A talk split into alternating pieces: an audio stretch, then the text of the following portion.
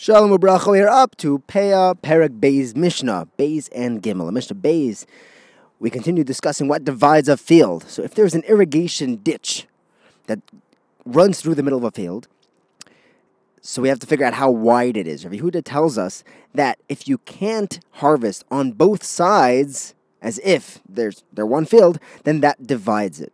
There's a machlekes how to understand Rabbi Yehuda. The Rav says that it means standing in the middle of the irrigation canal.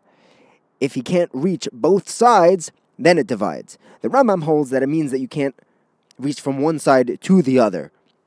The Mishnah continues and says that any mountain that is tilled with a hoe, so it all looks like one field, even though the cattle can't cross with all their equipment on it, with their with their plow attached, that whole area is considered one field, and he only needs to take 160th of that entire mountain for Peah. In Mishnah Gimel, the Mishnah tells us that all of these divisions that we mentioned divide between two fields, or one big field, divided when there is zraim, there are seeds, crops there. But when we're, com- we're talking about trees, that needs an actual fence, 10 tefachim tall.